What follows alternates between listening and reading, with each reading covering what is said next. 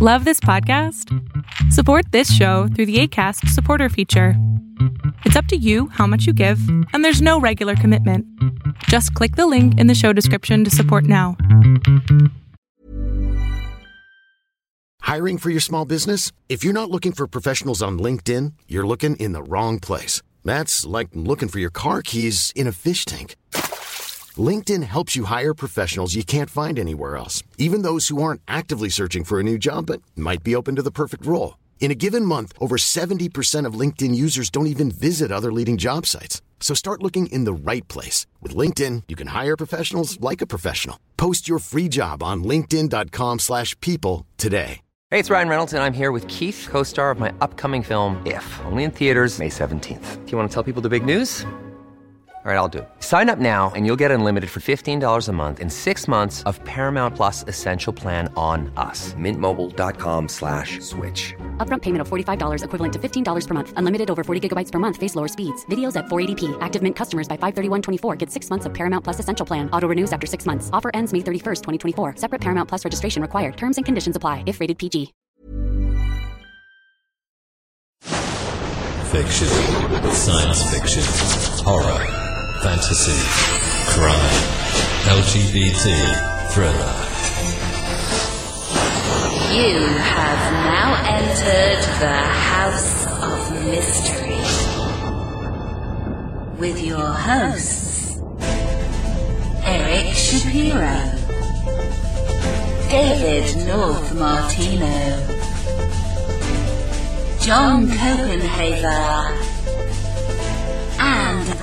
Warren. Heard on KCAA 106.5 FM Los Angeles 102.3 FM Riverside. and 1050 AM Palm Springs. We're back in the House of Mystery on KKNW 1150 AM Seattle. I'm your host, Al Warren, and Kevin is back. Hey, uh, I am here. Yeah, Mr. Sick Man. Mr. Flu Man. I can't believe how many people were sick this last week um, with the flu. Oh my lord. Yeah, we had to reschedule an interview, in fact. Yeah, it's crazy. Yeah, actually, even Dave was. Yeah. So now, and we uh, we want to thank a couple of new stations: uh, KVFX 98.3 FM in Utah, as well as KYAH. Can't say that. KYA in 540 AM Salt Lake because they've joined the family and they're, they're airing us now five days a week at four o'clock Mountain Time. It's fantastic to have some new listeners, new stations, and um, hopefully they'll keep listening.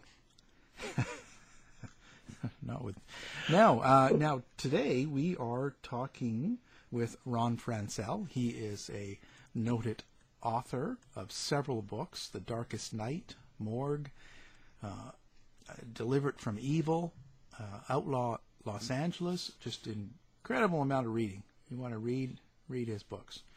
So uh, welcome, Ron. Well, thank you for having me, and uh, hello to all your new Utah listeners. Yeah, hopefully they uh, like us. Oh, let's, let's hope. I'm sure they will. Well, you know, uh, true crime's a big thing everywhere, even in, even in uh, Utah. And uh, Yes, it is.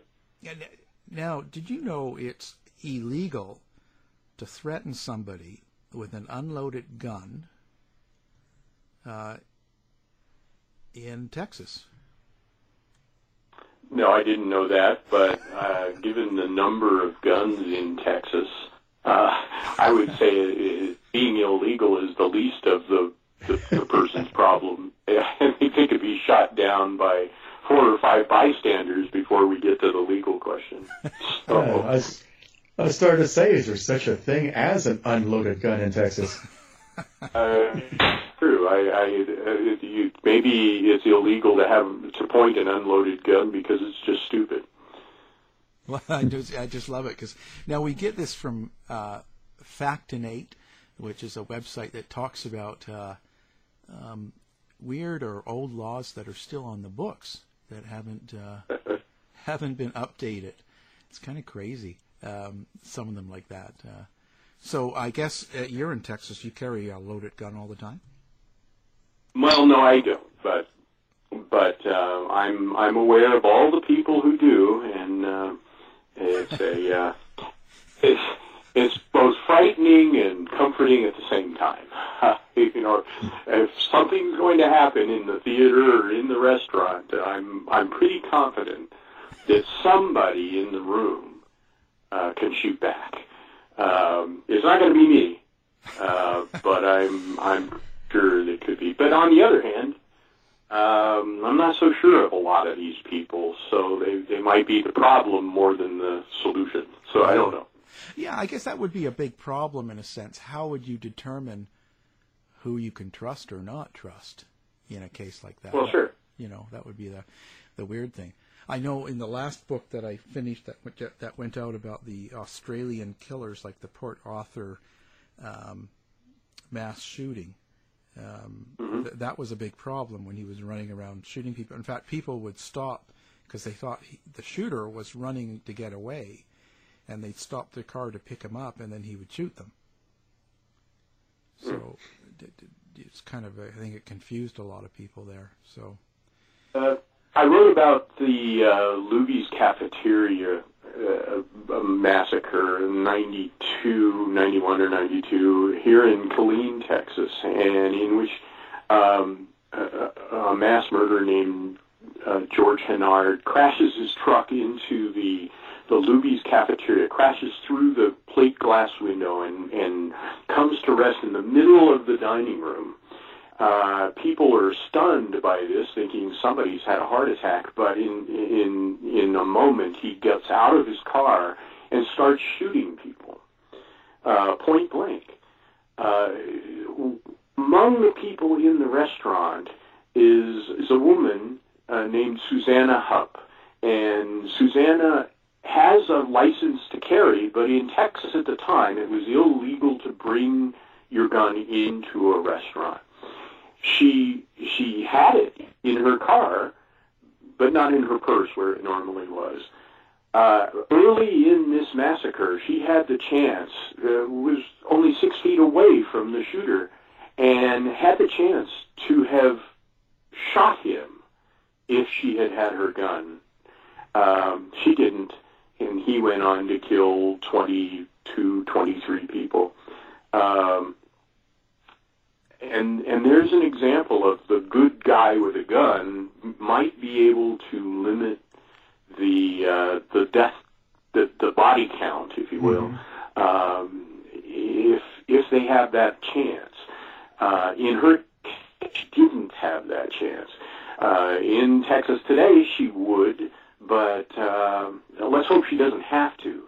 Uh, we so we have examples on both sides. Uh, we have the example of the the fellow who ended the uh, Sutherland, the re- very recent Sutherland Springs massacre here in Texas. Uh, the good guy with a gun is real. It really happens. Um, it it doesn't. It's not as it's not as big a story maybe in the media, but uh, it does happen and um, arguments can be made uh, for wider gun ownership. Um, I I also hear the arguments against wider gun ownership. I I, um, I I'm not I'm not an ardent supporter or opponent of either, but as a student of mass murder for the last ten years. Um, I, I see a lot of examples where wider gun ownership prevented deaths. Yeah, yeah, I, I'm kind of the same way. I'm kind of in between. Uh, I hear both stories. I think it sort of has to be done to fit the country or the state that does it, because some countries can can can work really really well with um, pretty strict gun control, whereas I, I don't think Sure. I don't think the states would get away with it. I don't think it would work. Well, and I, I think it's the kind of uh, is a kind of decision that that should rest in state law.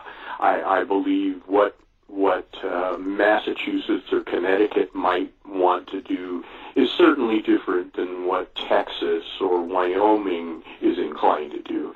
Uh, I think that in most cases, I believe that kind of decision lies with the states. Um, and certainly on crime, uh, I, uh, that, those are the people who are responding are local law enforcement. It, the FBI doesn't rush to the scene of a mass shooting unless the FBI office happens to be next door. Uh, it's local law enforcement, and I think that those kinds of those kinds of laws and those kinds of sensibilities lie generally with the states. Now, having said that, um, I, I, take it that you don't see any chance for uh, national reciprocity with everybody recognizing carry concealed. I, I, you know, I think there's some wisdom in it, but I can't imagine um, Connecticut thinking that the guy to whom Texas gives right to carry a gun should be allowed to come to Connecticut and uh, and enjoy the same protections. So I yeah I, I would give that a, a low chance.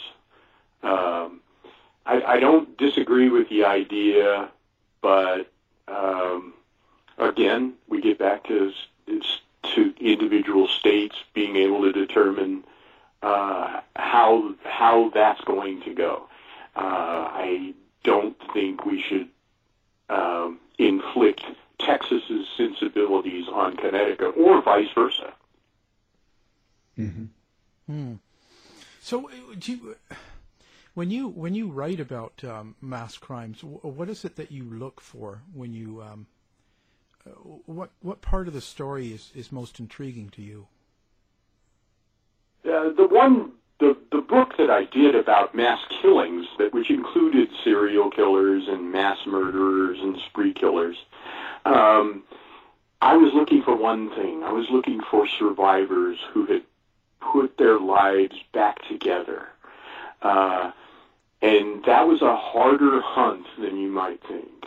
Uh, I was looking for people who exhibited that kind of resilience that we hope we would have if we were in that situation, if we survived an attack by a um, a terrorist or a mass murderer or a serial killer, we want to believe that we could put our lives back together, restore some semblance of normalcy, um, and and live out our days. The hard part of that was that uh, out of 60 survivors of mass murders over the past 70 years that I could identify, um, I would say that there were only between 12 and 15 that I would say had put their lives back together. So in that case, I was looking for a survivor who was reasonably uh, uh, readjusted to life. Uh, that's that's a rare thing. Uh, in general, when I write about crime, though, I'm looking for a bigger story. I'm looking for something that reflects our our culture, uh, our humanity, uh, something more than just a salacious, bloody story with shocking photos. I, yeah. I'm uh, that that market exists, and I don't I don't judge, but I'm looking to tell a deeper deeper story um, that, that has some literary uh, uh, chances for me, and and so in general, I just want to tell a good story that's meaningful. It's not just uh, exploitive. It, it it means something at the end. Yeah, it, it uh, sounds like you, but. Well, it sounds like you're wanting to write about the resilience of the human spirit after a tragedy. Well, certainly in Delivered from Evil, that was a theme. That was the theme, uh, was resilience. And I, my, my interest, and many of my colleagues in crime writing's interest, is in the victim. Uh, it's uh, the, the victim who dies is can be very, very interesting, but the victim who survives uh, is has has um, a quality to me that's fascinating. uh, in my book, The Darkest Night, about uh, the crime, a horrible crime against two of my childhood friends when we were kids, has two victims, sisters who were abducted and terrorized, raped, and and and then thrown off a very high bridge into a very deep canyon. Um, one dies, and one survives. And the book becomes ultimately about the one who survived and and the horror of of living after a crime. Uh, dying is bad enough. Living with the horror after a crime can be worse. That, must really kind of uh, devastate the community as well. Oh, sure. I I, I think that uh, the the smaller the town, the more devastating uh, a horrible crime is. In that particular case, this is a crime that's alive in the memory of that small town, even today, 40 something years after it happened. Uh, in fact, the uh, New York Daily News just had a story about that crime this past weekend. Uh, it's it's it's it's lying there very close to the surface, not only in the memory but in the history of the place. And I think that uh, the, the when you drop a stone into the water, it it sends forth all these ripples. Well, so the, the crime is a stone, and we drop it out there into our history, and it sends forth these these ripples that reverberate over generations uh, into the future. Uh, uh, I'm on Facebook today, and um, uh, 40. I'm going to add it up here. 40, almost 45 years later, um, I've I've had uh, a second and third generation of the killers um, uh, family reach out to me through through modern technology and social media uh, with questions that are startling about is this in their DNA? Are, do they have tendencies? Um, 45 years later, uh, think about that. That and so the the reverberation of these crimes over time is fascinating. And I'm not a I'm not a psychologist. I'm not a criminologist. I'm not a sociologist. I'm just an observer. I'm a journalist. Um, but I'm fascinated by that. And uh, I would like for sociologists and a, a psychologist and uh, a criminologist to, to, to reach out to me and tell me why this is. But from a storyteller's perspective, um, it's important because it's reflecting us to us and and uh, I think a book has no greater purpose, and maybe especially in true crime, than leaving us with something, something more than a titillation. Uh, I don't like the supermarket, the typical supermarket true crime, because I think it's too salacious and too exploitive. I want to tell a story, and I want that story to mean something uh, and to reflect who we are, so that if we need to, if we need to, we can change. Um, Truman Capote started that. Uh, mm-hmm. people like Vincent Bugliosi and James Ellroy have continued that, um, or did continue it. Uh, but uh, I, I, I think that's very important. I don't think true crime has uh, can be just about bloody pictures and salacious testimony and, and grim autopsy um, reports. I, I think it has to be it has to speak to our hearts. What do you think about the um, reporting by uh, groups that um, suggest that none of these mass killings ever happened? They were false flags and uh, create, uh, false flags. Yeah, created by the government yeah. just to just to take away guns and or whatever the point point behind it would be. But basically, they were actors, and and none of these things have happened. As a journalist for my entire life, uh, any any manipulation of the truth is abhorrent to me. I uh, I don't care who you are, and I don't care what your position is. If you've manipulated the truth to make a point, you're just a common liar, and you ought to be treated as a common liar. Uh, so any of those, I, I, regardless of the point they're trying to make, uh, make it with the truth, or go away. It's unfortunate that that technology and social media have given those people a place to stand.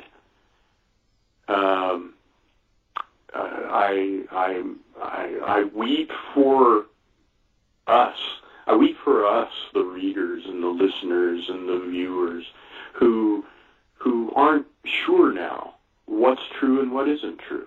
Um, and that goes beyond the false flag people, and it goes into some of the mainstream media right now. But uh, if if we can't make our point with facts, then the point shouldn't be made. And that's just the journalist in me, the old school journalist in me. I probably couldn't get hired in a newspaper today with an attitude like that. they wouldn't let you in. So they wouldn't. so what do you think about that last one, the the Vegas killing? Um, there's been Uh. so much talk about that. Do you feel like it was um, a cover up, or uh, how did you read that? No, I don't feel there's a cover up. You know what? Uh, The, the, the mass murders in history from from 1949, when the first real public mass shooting was, to today. So we'll, we'll use that as our as our frame of reference. We always um, latch on to uh, the mass murders that that add some new little wrinkle. The 49 was Howard Unruh. This is the first time somebody walks around and kills people with a gun. This is huge. I'll, I guarantee you the same questions were asked in the Philadelphia newspapers the very next day that we ask now. We just ask them faster because we have that technology now. Uh, by 1965, when Charles Whitman climbs up the tower of the University of Texas and starts killing people, that becomes big news because he went up a tower. Um, 84, we have James Huberty. He goes into a McDonald's, a place where we're supposed to feel safe, and he kills a bunch of people. George Hennard in 91 or 92, whenever it was, um, drives his truck through the plate glass window of a of a cafeteria and kills people. Uh, Cho at, at uh, the West Virginia or Virginia Tech, I'm sorry, uh, it goes up and down the campus killing people. Uh, the guy in Las Vegas was really just the latest in that long, that too long line of ordinary um, lunatics who who thought he could be somebody or be something or wanted to do something, um, and he did. Uh, we don't know. He died. We don't. We've we've seldom known the motives of these killers because they mostly die. When they live and they tell us why they did it, we almost always have said, that doesn't make sense. That's stupid. Because it is. They're lunatics. They don't think logically. They don't think rationally. And we want to apply logic and rationality to these things. They don't exist. These are nutcases. They're whack jobs. Uh, and we're always disappointed uh, when we learn what motivated them to do something. We say it doesn't make sense. If we knew what the Las Vegas shooter's motive really was, we'd still be dissatisfied because it won't make sense. I guarantee you, it won't make sense. The fact is, he blew his brains out, and we don't have any evidence of his motive. That's not a cover-up. That's we don't know. That's not a that's not a conspiracy. It's just they don't know. Um, and and the fact is that's been the experience of the last, you know, 70 years. We have seldom known. Occasionally, we've been so eager to know, we've made stuff up. um, it, it, the, the, Howard Unruh, who actually lived in 1949, was said to be just a, a soldier with combat fatigue or shell shock or PTSD, which wasn't named at that time. Um, the fact is, that wasn't it at all. But that's still what people will say about it. People will say Charles Whitman climbed that tower in Texas because he had a brain tumor. Well, that that that that's not why he did it.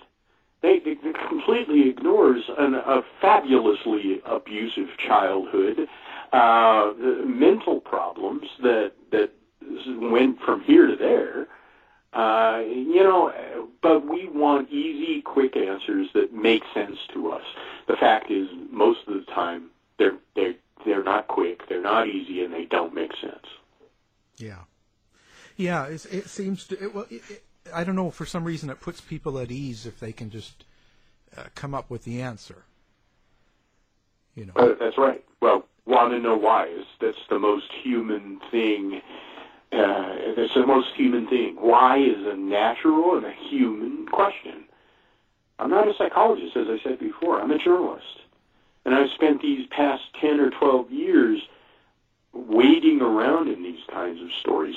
Nobody, nobody wants to know the answers more than the survivors and the loved ones of the dead people. And, but uh, while it might be natural for us to want to know, we've got to be patient. We've leapt to those quick, those uh, quick conclusions that I talked about, and we were wrong. And and in our impatience, I think sometimes we've missed our opportunity to truly understand something about these killers. So uh, I, I, patience is warranted, but patience patience isn't something we do well. We humans. and certainly we modern media consumers. But uh, patience is exactly what we need right now. Well, that's probably where conspiracy theories abound because, like you said, you know, what they do is utter madness. So the solution has got to be fast and just as equally crazy. That's right. Exactly. You're absolutely right. And, uh, you know, my book, Delivered from Evil, which was about the survivors of mass killers, came out on the same day of the Gabby Giffords shooting in Tucson, Arizona. Um, and because of that, well, now I, because of that coincidence, uh, I'm I'm fresh meat for uh, national news programs. Among them, CNN, who call is calling three and four hours after the crime wanting to interview me. But they wanted me to comment on how the killer was inspired by right wing talk radio. There's never been a faster or easier way to start your weight loss journey than with PlushCare. PlushCare accepts most insurance plans and gives you online access to board certified physicians who can prescribe FDA approved weight loss medications like Wegovy and Zepbound for those who qualify. Take charge of your health and speak with a board certified physician about a weight loss plan that's right for you. Get started today at plushcare.com slash weight loss. That's plushcare.com slash weight loss. Plushcare.com slash weight loss. How would you like to look five years younger? In a clinical study, people that had volume added with Juvederm Voluma XC in the cheeks perceived themselves as looking five years younger at six months after treatment. Look younger, feel like you. Add volume for lift and contour in the cheeks with Juvederm Voluma XC. Reverse signs of aging by adding volume to smooth laugh lines with Juvederm Vollure XC. For important safety information and to find a licensed specialist, visit juvederm.com. That's J U V E D E R M.com. Not for people with severe allergic reactions, allergies to lidocaine, or the proteins used in Juvederm. Common side effects include injection site redness, swelling, pain, tenderness, firmness, lumps, bumps, bruising, discoloration, or itching. There's a risk of unintentional injection into a blood vessel, which can cause vision abnormalities, blindness, stroke, temporary scabs, or scarring. Talk to a licensed specialist to find out if it's right for you. Hey, it's Ryan Reynolds, and I'm here with Keith, co star of my upcoming film, If, only in theaters, May 17th. Do you want to tell people the big news? All right, I'll do it. Sign up now and you'll get unlimited for $15 a month in six months of Paramount Plus Essential Plan on us. Mintmobile.com slash switch. Upfront payment of $45 equivalent to $15 per month. Unlimited over 40 gigabytes per month. Face lower speeds. Videos at 480p. Active Mint customers by 531.24 get six months of Paramount Plus Essential Plan. Auto renews after six months. Offer ends May 31st, 2024. Separate Paramount Plus registration required. Terms and conditions apply if rated PG.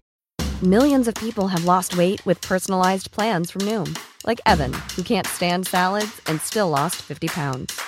Salads generally for most people are the easy button, right? For me, that wasn't an option. I never really was a salad guy. That's just not who I am. But Noom worked for me. Get your personalized plan today at Noom.com. Real Noom user compensated to provide their story. In four weeks, the typical Noom user can expect to lose one to two pounds per week. Individual results may vary.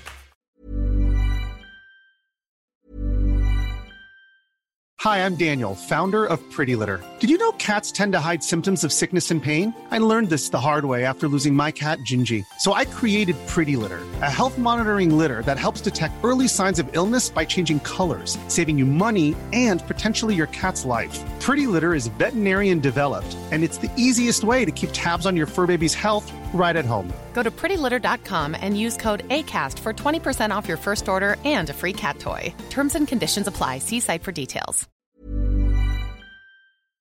To attack a him. Rush Limbaugh made Said- me do it. and they referred me to his online writings and everything. And I and I looked at his online writings, and I really saw no evidence of that. They saw what they wanted to see, but I didn't see that evidence. Instead, I got on that night, and they asked their question, and I said, "No, I think he's a garden variety uh, lunatic with a gun. He he he he wasn't aiming at the congresswoman." uh, in particular. He shot a, a Republican judge. Um, he shot a bunch of people that he didn't know what they were. Uh, he's a garden variety lunatic with a gun. They said thank you and cut me off. you know, so Well, yeah. uh, that's fine. But now we know Jared Loughner was a garden variety lunatic with a gun. It had nothing to do with Rush Limbaugh or right wing talk radio or or political hate. Yeah. No, but no, he was. in, Jared in- was MK Ultra. Yeah, because I got I, I got attacked on that um, from a cop that I was uh, interviewing, who who said that you know the um, same as the Vegas shooter was uh, was an anti-Trump and he was uh, brainwashed by Antifa, anti-fascists, and uh, they called him on the phone in the hotel and said a word to him, and then that made him blast off.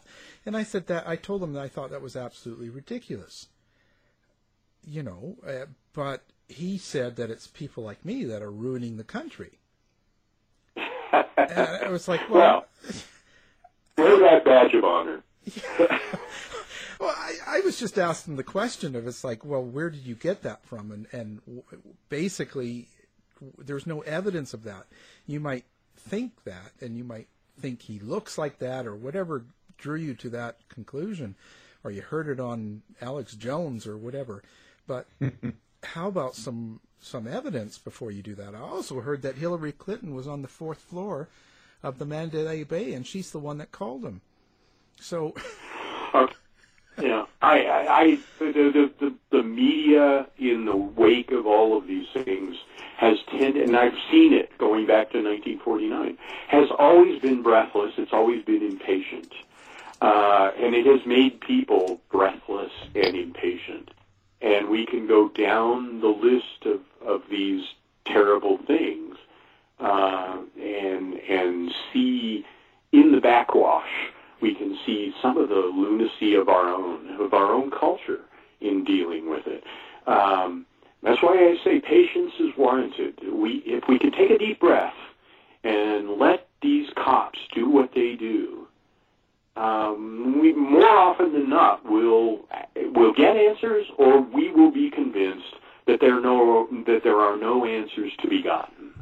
In the Vegas shooters case, I think we might never know his motive, uh, and and to a certain degree, I don't really care because whatever they come up with, uh, whatever if they did have a motive, whatever they would tell us, we would simply not be satisfied with.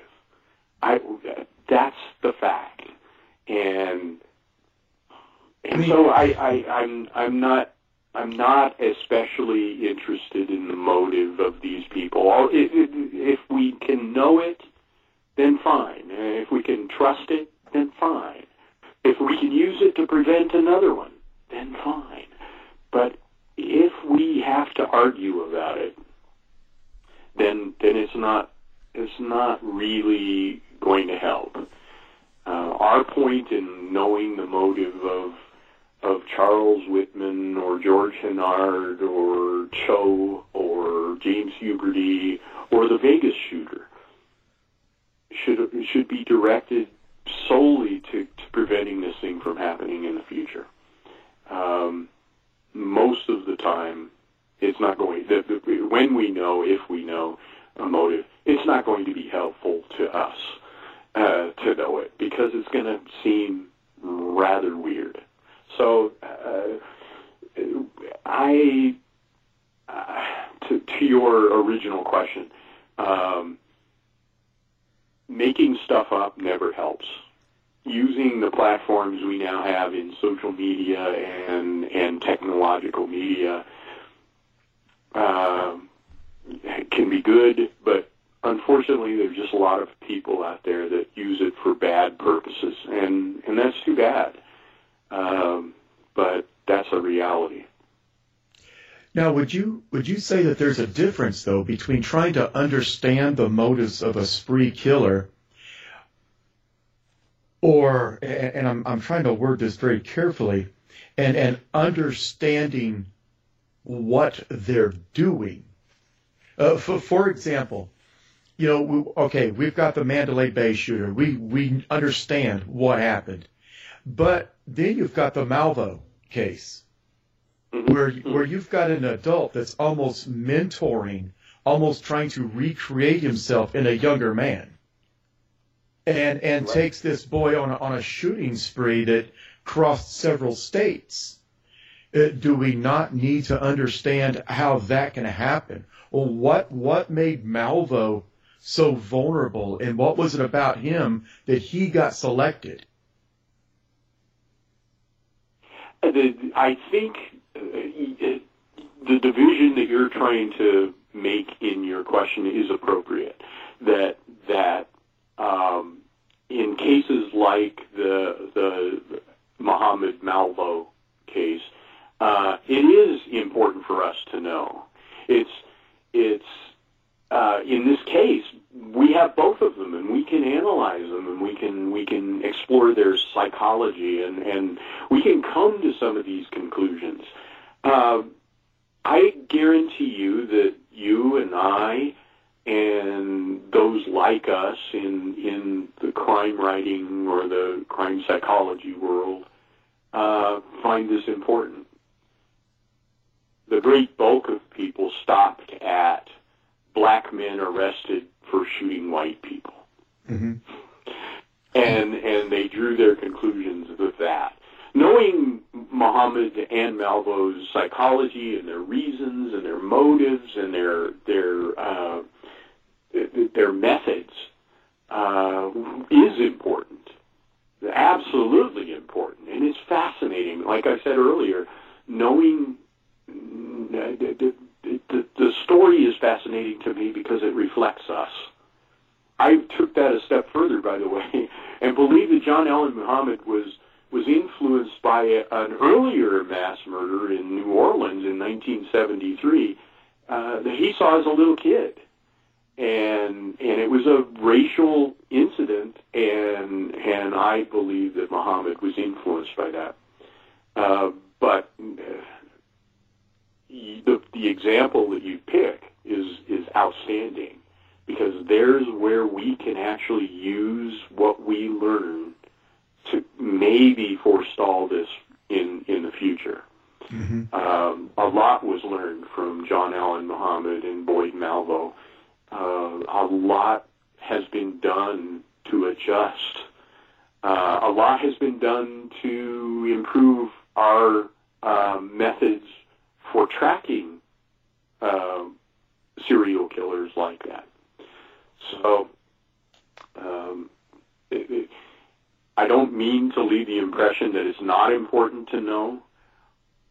I just, I just trying to make the point that for the great bulk of people, um, knowing the motive of the Las Vegas shooter will be meaningless because they'll scratch their heads and say, "Well, that doesn't make sense." Yeah, absolutely. It will make sense. Ops and to hotel keepers and to crime writers. Um, maybe not not the logic of it, but we'll see how it can help to know. Uh, everybody else, and and actually, we're past it. I I I, I believe we're past it. That knowing the motive of the Vegas shooter uh, was was is old news now. It was a news story for a few days, and then everybody's attention shifted to something else.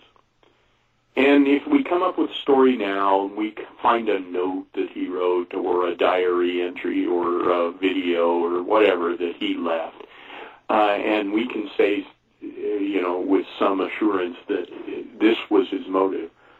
A lot of people go, hmm, that's interesting. You know, what did Trump say today? Yeah. you know, uh, that that'll be the that's it, it, I sound cynical because I am cynical about the general public and its lack of attention, its its the shortness of its attention, um, and the shallowness of its understanding.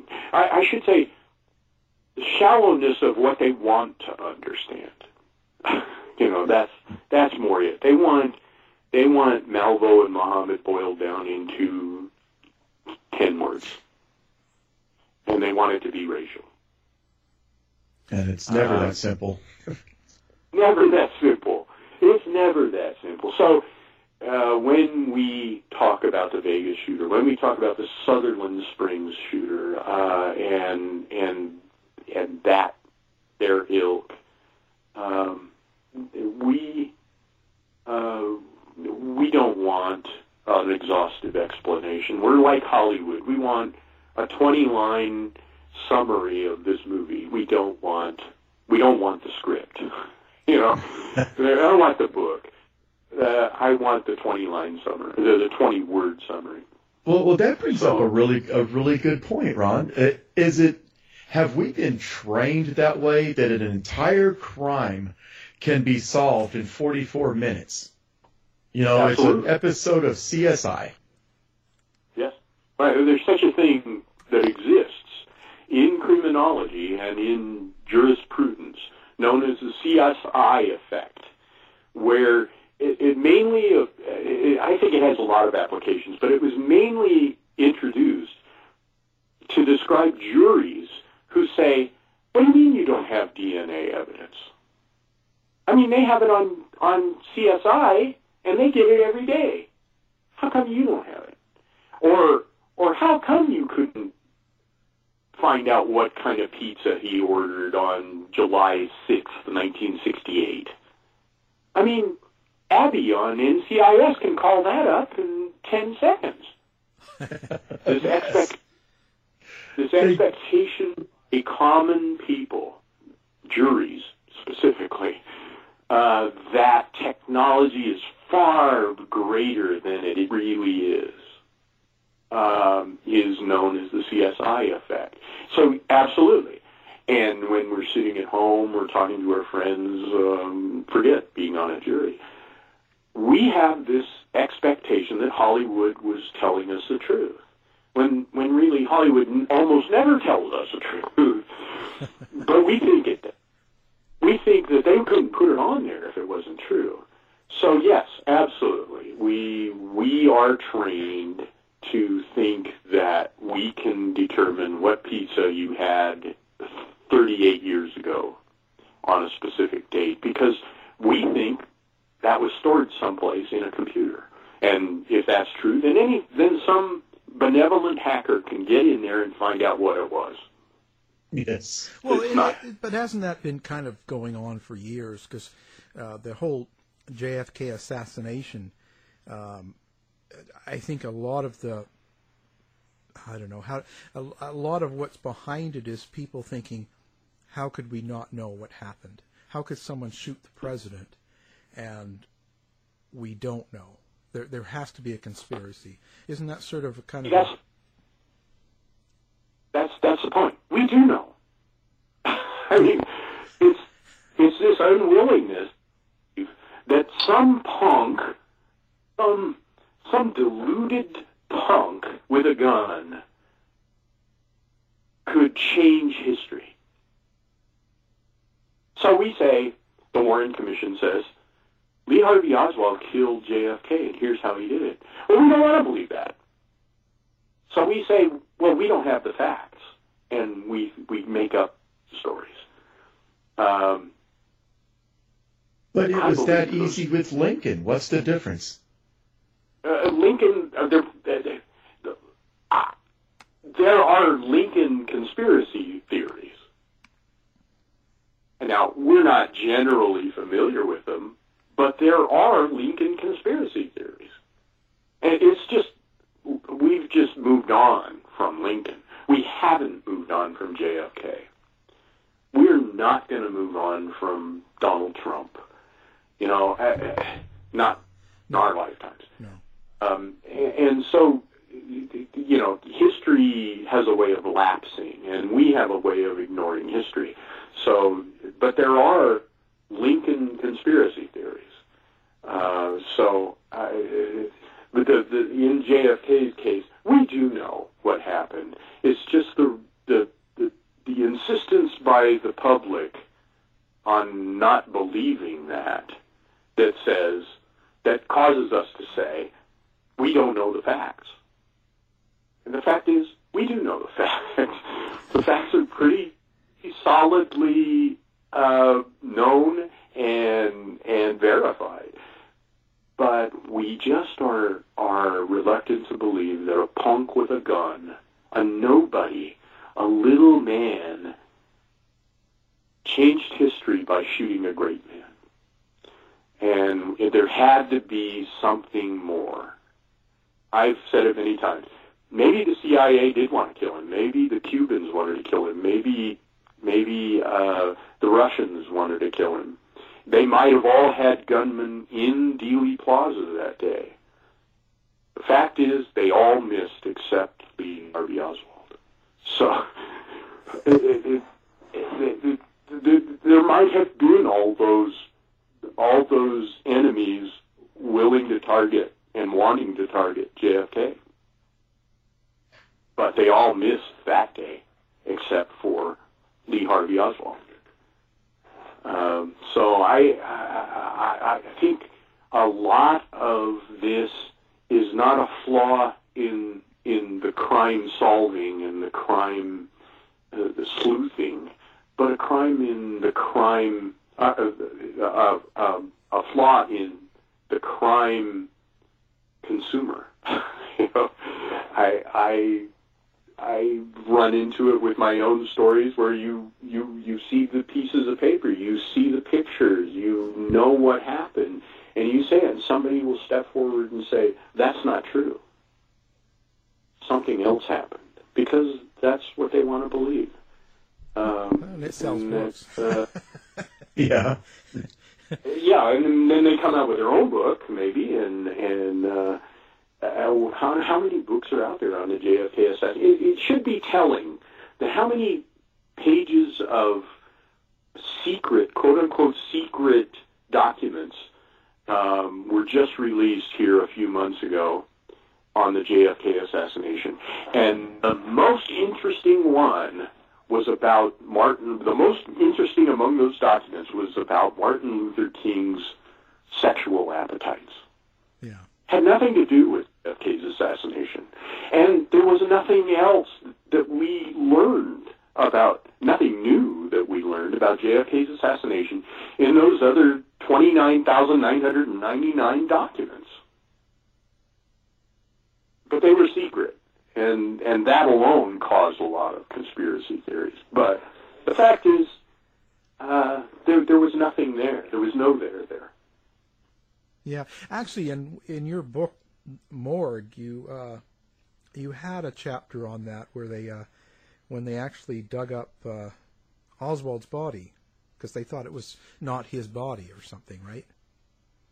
Right. Well, so again, uh, a conspiracy theory. Um, a, a, a respected British journalist named Michael Eddowes uh, wrote a book and floated made a, a very eloquent case that Oswald, when he went to Russia, uh, stayed in Russia, and then in his place was sent a look-alike uh, Russian agent whose whose purpose ultimately was to kill Kennedy.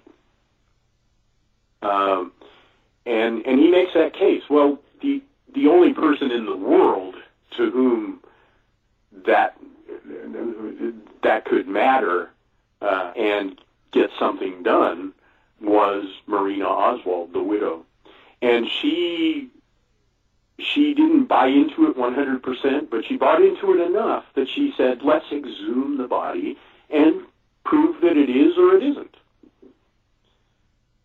You know, there was there was talk about how they had burrowed in from a, another grave and done it sideways and things like oh, that. Oh wow! they fracked so, Oswald.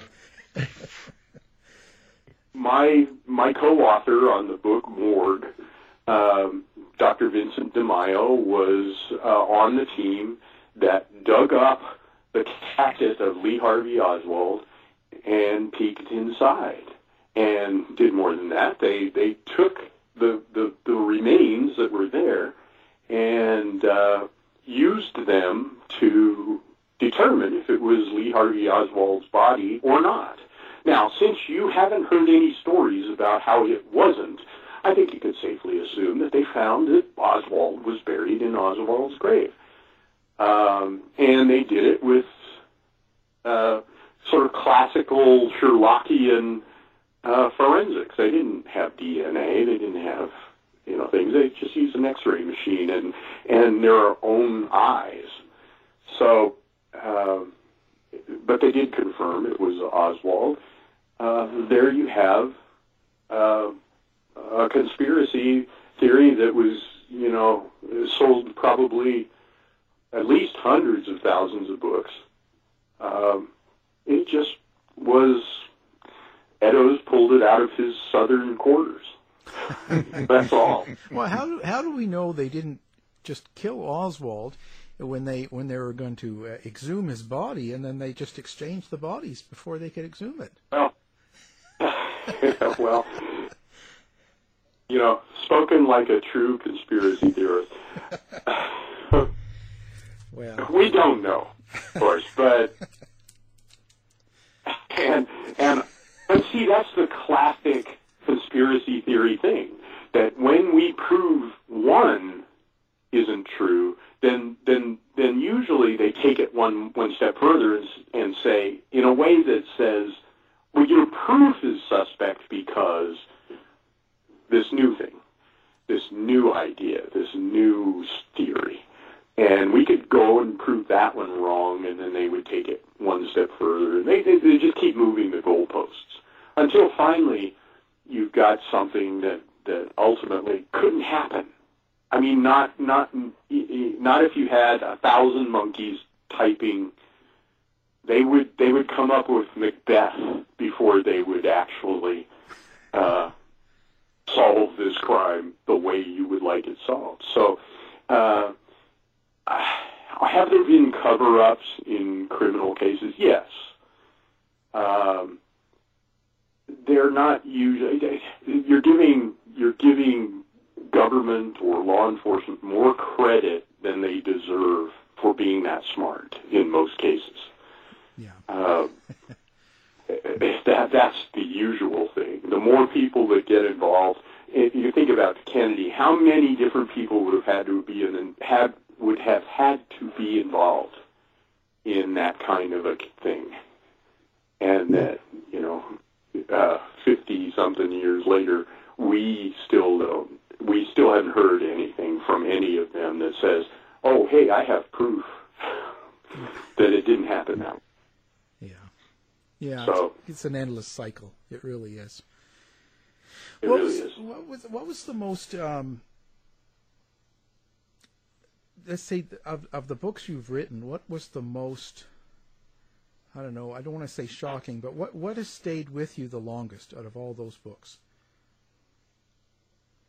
Well, I, I think the Darkest Night was because it was so intimate to me and because it was so personal.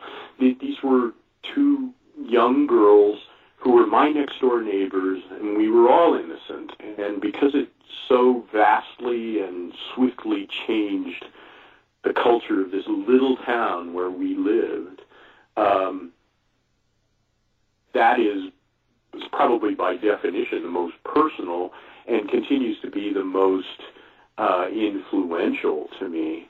Um, I, I think that. Uh, in Delivered from Evil, I went out to find these survivors to see what we could learn from them. Because we've all, we've not all been uh, victims of a, of a mass killer or would be victims of a mass killer of some kind, but we've been divorced. We've not gotten the job. That we have our own disappointments and our and our own traumas. That's that's the work. Boy. As you know as a writer, that writing is fun. Having written is more fun. Yeah. I agree with that. Well, Ron, it's always good having you on. It's always good conversation. We can talk about almost anything. And, yes, we can. We. Uh, I think yeah, we almost did. I think I almost, I only shocked you once. So. Um, yeah, yeah, yeah. well, it's been another good episode, and uh, uh, we hope you continue to listen. And uh, our guest today has been Ron Franscell. We'll have his books up on the website as well. And thank you very much, Ron. Thank you. And and uh, you know, again, good luck. We love being on your show, and I I'm glad to hear you're adding listeners everywhere. To find out more about our show guests, or listen to a previous show, visit our website at www.somethingweirdmedia.com.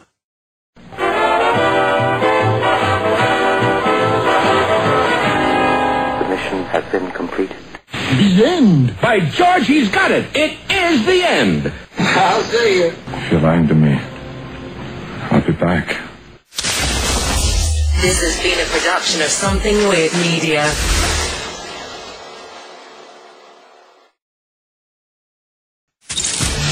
You've been listening to the House of Mystery radio show.